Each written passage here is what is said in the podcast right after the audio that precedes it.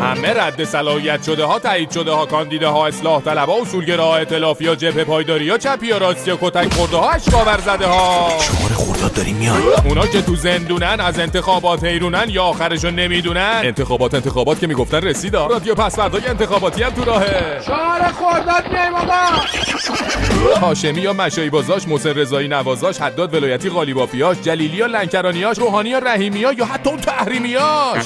اونا که رأی نمیدن دیگه بابا.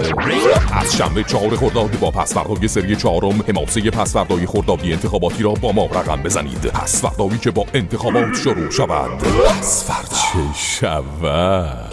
وای وای وای. فصل 4م